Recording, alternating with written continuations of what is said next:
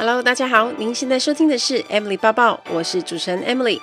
在 Emily 抱抱的频道中，主要会绕着自我成长、工作、职涯、甘苦、世界文化与旅游时事等相关内容。今天的节目就开始喽，请让我带着你的思绪一起飞翔吧。Hello，大家好，欢迎收听 Emily 抱抱。粗心说要用很多的力气宣传。所以大家会发现，我最近几乎都在上广播电台的通告。时间能够安排的话呢，我就会尽量跑。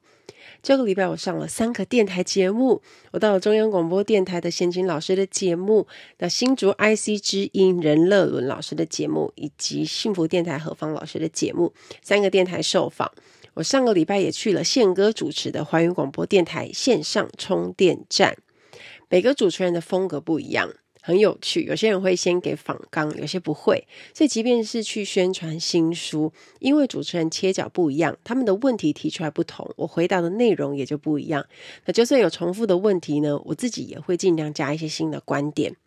书的内容呢，我都只是谈一点点，反而谈了蛮多的人生观的呈现。虽然我自己现在也有主持 Podcast 节目。可是我发觉这些电台主持人真的都很厉害，不是省油的灯。他们问问题的节奏都掌握得很好，而且声音跟声线的语调也都很好听。特别是他们都对受访者有做功课啊，我的书真的都非常认真看，所以他们在列问题的时候，去抓我的职涯规划啊，我人生的抉择都非常的精准，有蛮多可以学习的地方。那节目都还没有播出，如果有确定播出的时间，我会再跟大家说。再来要跟大家讲一下，这礼拜有一个很重要的事情，就是我之前跟大家提过的 Woman Power 女力学院，九月终于轮到我上课了。我是担任斜杠力的讲师，Slash is Power。那我之前先录了七天的音频，让大家可以先认识我，对我有初步的认识之后，然后最后才是直播上课。那在晚上九点的时候，我等这些女力学院的同学一起上线听我讲斜杠力。那内容主要是分享我怎么一边飞行一边开启斜杠的身份，也给所有想要斜杠的女力们、这些女生们一起确切执行的方法，跟他们讲要怎么做。我在课程开始之前，我有问大家是不是都很想要当斜杠青年？结果我就发现好多的 yes 一直出现在留言当中，所以我一边讲的时候，我在看那些回答，就觉得非常热血。我原本想说，想要斜杠跟不想的人大概会是一半一半，但没想到有这么多的回应，也才了解到现在有这么多的年轻朋友对于追求自己的理想跟梦想有更多渴望。后来呢，在一个小时的课程结束之后，这些线上的朋友也问了一些我觉得很好的问题，所以这一集我们来谈一下斜杠。不晓得大家有没有看过《斜杠青年》这本书？我很喜欢它里面提到的一句话：斜杠是一种生活态度。所以，与其说斜杠是帮我们带来更多的收入，其实斜杠这件事情是带让我们用更积极、快乐的态度去面对生活。斜杠这个字啊，最近很常被大家用在日常生活中。所以朋友只要有兼职赚外快，可能就会说我自己是斜杠青年。但其实兼职跟斜杠还是有一点点差别的。那甚至有人把斜杠误解成没有稳定收入的自由业。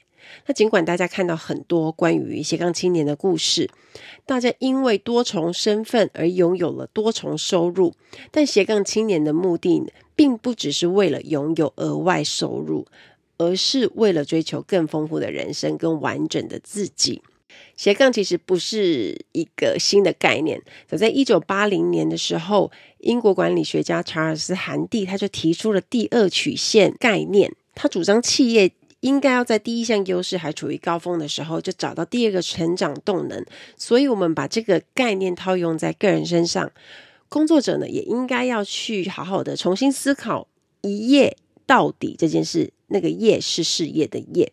韩蒂用自己当例子啊，他从企业工作者、大学教授、教会神职人员，到身兼教书、演讲、写作的自由作家。这种多样化的工作组合，就可以去避免被职场淘汰，也能重新定义人生。所以，他不止画出人生的第二曲线，甚至发展出第三、第四曲线。所以这几年大家在谈的 Slash 斜杠思维跟第二曲线的精神就很相似。而斜杠这个概念呢，是源自于《纽约时报》专栏作家马西·艾波赫。他指的就是像韩帝这种，他同时拥有多种职业，而且是跨界工作形态的人。因为这类型的工作者通常在名片上以斜线标明自己的多重身份，比如说作家，然后斜线社群经理。所以斜杠这个名字就是这样来的。哎，很多人可能会很好奇，说斜杠到底可以为自己带来什么样的好处？斜杠青年这本书里面有特别提到。当斜杠工作者的好处其实是蛮多的，在于能够将兴趣延伸为专业。他除了可以弹性安排工作跟生活的时间，也有多元的收入来源，帮自己的人生带来更多的可能性。我认为斜杠青年最棒的一点，就是可以透过这样多重的身份角色来达成自己理想的生活。那我们以前可能就是一。一份工作就做一辈子，或是老一辈的都是这样子的心态。不论你是否喜欢这个职业，但是为了账单，为了吃饭，维维持生计，很多人可能就只能硬着头皮做下去。可是心里可能是不快乐的。但斜杠概念的出现呢，就让原本具备好几种身份的人，像这样子的生活形态，更能够被认同跟接受。所以就更有办法去达到自我实现这件事情，因为我们就找到自己很热爱的事物了。不过，在《知识变现》这本书里面有特别强调，斜杠模式应该建立在拥有稳定正职的前提，利用工作以外的时间去探索兴趣。所以，如果你想辞去正职当个斜杠青年呢，势必要累积足够的金钱、能力、资源。那你要确定自己的斜杠收入足以支撑你的生活，再进行转换。所以，我觉得这也是一种全新的人生理念和个人发展策略。那斜杠强调的是人生多面向的平衡，以及个体潜能的探索，同时鼓励我们将工作、生活、爱好进行一些适度的结合。所以，最终它带给我们不会只是额外的收入，而是更充足圆满的人生。那大家就会开始想说：哦，那如果我没有另外的专长或是专业，我从兴趣开始斜杠可以吗？当然可以啊，因为呢，我们在本身有主业的情形下，我们的工作就会占掉很多的时间。如果我们不从兴趣出发，可能就不会有动力开始，更别说可以持续做下去。所以很常见呢，多数的斜杠青年都是用兴趣爱好为主而开始的斜杠。那普遍呢，我们可以看到人家斜杠的五种类别，那这个是由《纽约时报》的专栏作家马西·艾波赫根据许多的案例跟读者回馈，帮斜杠青年总结五种类型。第一种类型是稳定收入加兴趣爱好组合，那这类型的人就是他适合在兴趣爱好的探索阶段，或者兴趣爱好的收入不足以支撑起生活的人。这种类型发生在刚开始做斜杠的朋友们身上，原本就会有一个稳定的工作，但是对某些事情一直很感兴趣，所以单纯只是为了想要兴趣而发展斜杠的人。呃，像我有个朋友，他白天是在当工程师，但是假日就会去帮人家拍照，而且还是无偿的。工程师的工作内容相对比较单调。就觉得很无聊，那他兴趣是拍摄，他就觉得在拍摄的时候可以暂时原本抽离他的那种比较无趣的生活，也可以遇见不同的人事物，所以他选择做这样的事。另外，我有一些空服员的前同事，因为疫情的关系，班变得比较少，也多了一些时间。后来他就去考咖啡师啊、品酒师，虽然不一定他可以帮他带来很丰厚的收入，可是这也是开始认真把兴趣当成是丰富人生的一部分。那第二种组合就是左脑加右脑的组合，好特别，这是一种理性与创造性思维共同发展的模式。大家知道左脑是管理性嘛，右脑是管创作，所以比如说像工程师、像戏剧导演，就是一种左脑加右脑的组合。所以呢，如果可以两边各做一种，我觉得或许会是非常好的互补，可以带给我们更开阔的思维。第三种组合就是大脑加身体的组合，这是一种脑力的劳动加体力劳动中的相互切换，确保身心健康跟生活的平衡。比如说有什么工作呢？像是出版编辑加皮拉提斯的教练，这就是一种；或者是你是广告业务，后来你又成为一个手工木作师。像这种就是大脑加身体的组合。对于脑力工作者而言，如果呢，你可以同时发展出体力劳动的职业，也是一个不错的选择。再来第四种，比较多一点点的黄金组合，就是写作加教学加演讲加顾问的组合。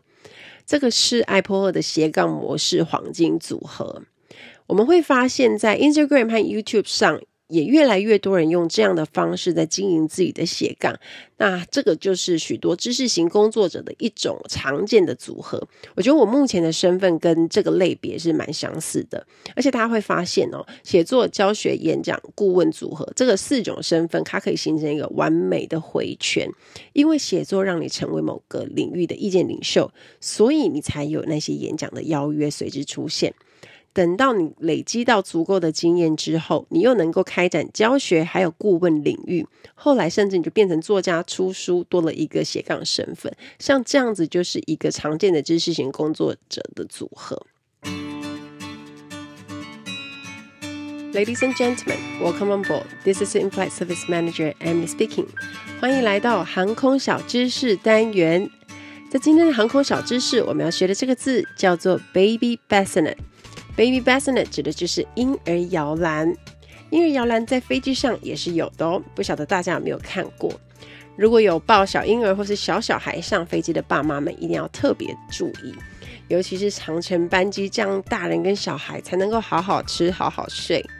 在登机的时候，我们只要看到有抱小婴儿的爸爸妈妈，我们都会去主动询问，等等起飞后需不需要婴儿摇篮。也会去确认小朋友的体重啊、岁数，因为婴儿摇篮有限年龄跟公斤数，超过为了安全就是不能使用。所以如果家长确定需要，我们就会在起飞后立刻先处理这件事情。那除非除非家长有特别讲说，哦，那我可能晚一点再来帮我设就好，那我们就会晚一点，请他有需要的时候再提醒我们。不然的话，就是在起飞后，在餐饮服务前，我们就会先完成这件事。在飞机上的摇篮是可以折叠收纳的，所以他们都被塞在我们的柜子里。有时候一架飞机可能会会有四五个那个婴儿摇篮在里头。那通常我们在设 baby bassinet 会设在第一排的隔间座。不知道大家有没有注意看过飞机的第一排？有些地方它是有一个大桌板的地方，那个大桌板呢，就是用用来放婴儿摇篮的。那我们设置好，就会跟家长说，哦，那可以把小朋友放进去了。也会做一个很重要重要的提醒，就是在安全带灯号亮起时，这个时候为了安全，就要把婴儿抱起来，扣上安全带。即便小朋友在睡觉也是一样的，因为我们有婴儿专用的安全带，跟家长的是扣在一起的。这样子的话，如果比如说有一个严重的乱流，爸爸妈妈可以确切抱到小朋友，然后他也不会就是这样飞出飞上去这样子。曾经有碰过，明明遇到是很严重的乱流，那飞机摇晃的算蛮大力的。我们已经多次跟客人说要把小孩抱起来，因为在安全带灯号亮起的时候，会发现组员们都会走到客舱去巡视嘛。除了巡视所有的客人有没有把安全带扣上以外呢，最主要的也是要去看一些那些婴儿是不是是不是已经都被抱起来扣好了。但是那时候客人就跟我们讲说：“哦，小朋友好不容易睡着，我也不想移动他。”那我们就是劝劝导了两三次，那他还是不要。所以遇到这种状状况，我们也不能强迫。可是身为组员，我们的工作一定要尽到告知责任跟危险性，然后我们就要尊重家长们自己的判断。那依照这么多年的飞行经验呢，我觉得婴儿摇篮对有些家长是很加分的，可是有一些是很扣分的。比如说有些小朋友一点都不想要待在摇篮里，家长就超辛苦的。我我看过很多，他们最后还是只能把摇篮当成置物篮，然后小孩子还是这样一直抱着，我都可以这样子看到他们眼神中透露了无奈。那在降落前三十分钟。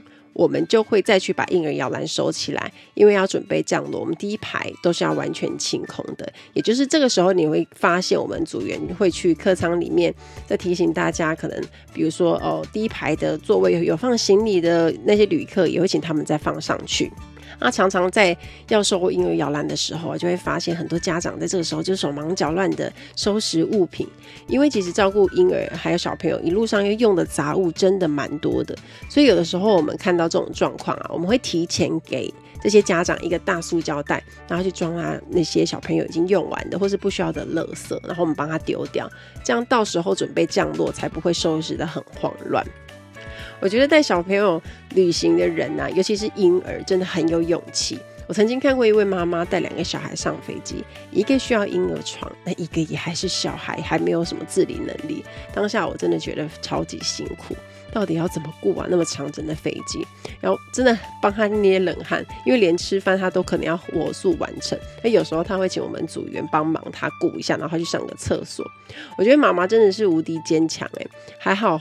后来发现他两位都是天使宝宝，乖乖吃，乖乖睡，也不太吵闹。我觉得这种小孩就很适合搭飞机。不然呢、如果有一次可怕又煎熬的飞行经验，这些婴儿跟小孩就会被妈妈列成黑名单，下不为例。就说每次我们在飞机上。工作也是会很疲累，但看到这些婴儿啊、小小孩，都会忍不住想去跟他们玩，因为觉得他们的可爱笑容都超级疗愈的，空姐阿姨们都瞬间被融化了。希望大家喜欢这一集的航空小知识，我们下次再见喽，拜拜。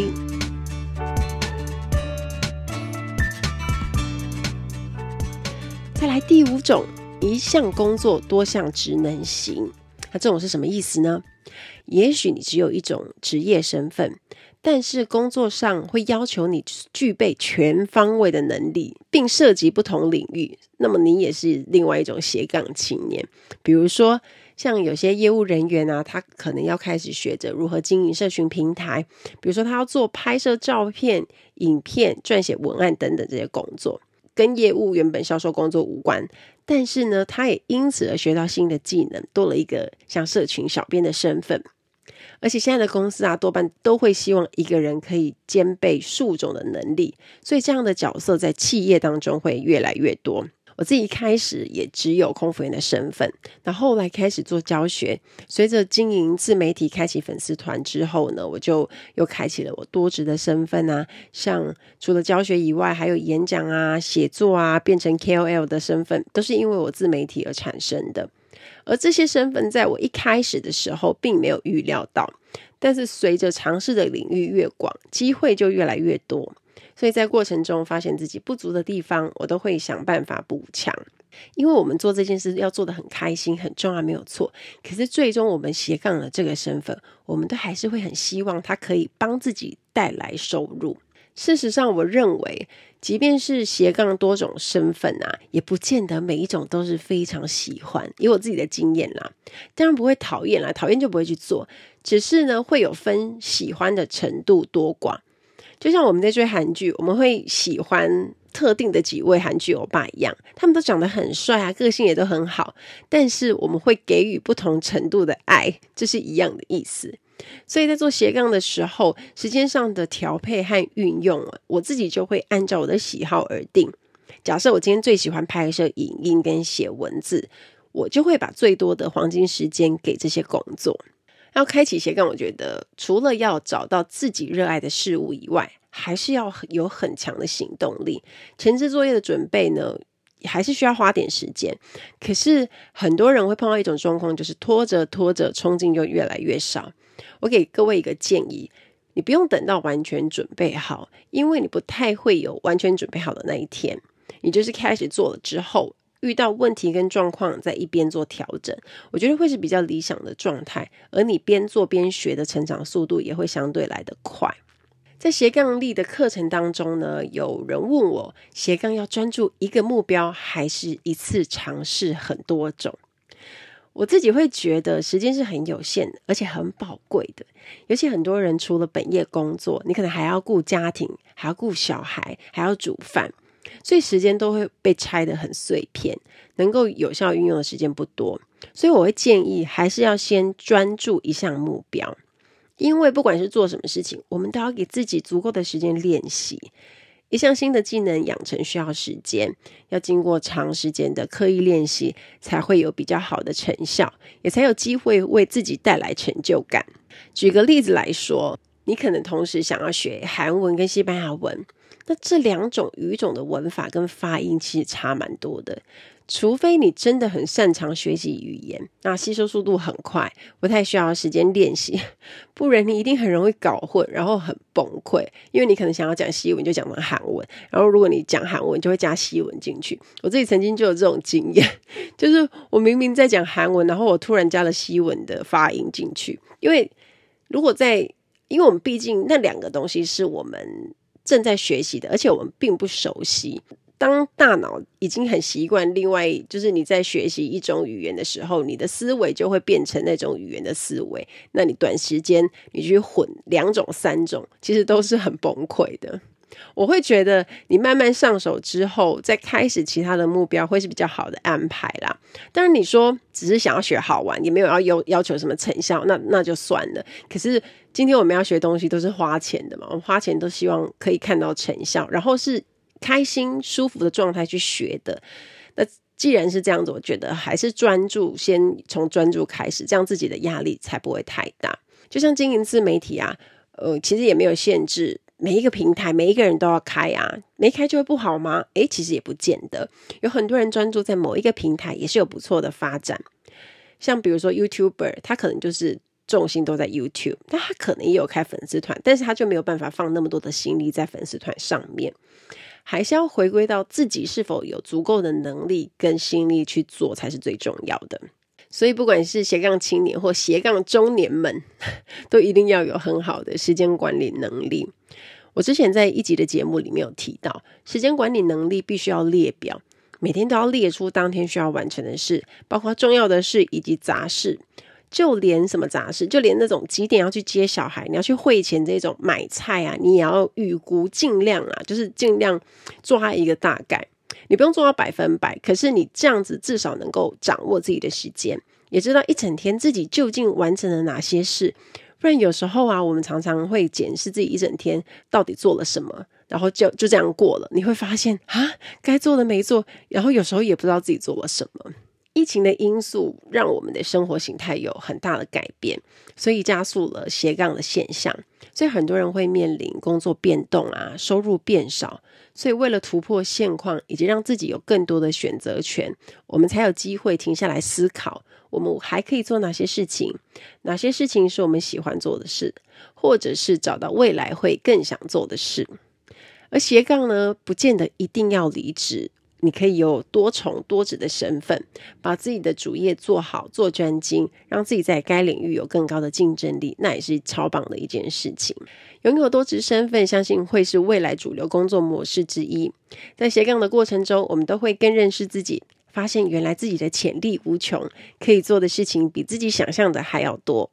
有一句话说得很好：工作斜杠只是一种手段，人生斜杠才是目的。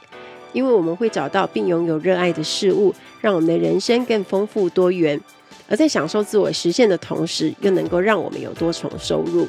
这样的生活态度，才能完全展现 slashes Power 的意义与价值。期待大家跟我分享。听完今天的节目，如果有想法和问题，欢迎到我的粉丝团或是 Instagram 找我，只要搜寻空姐报报 Emily 就可以找到我。你也可以截图这一集的节目，分享到你的 Instagram 的现实动态上面 tag 我，让我知道你有在收听，也让我知道你对 Emily Bubble 的看法哦。最后，感谢大家收听这一集的节目，真的非常的感激哦。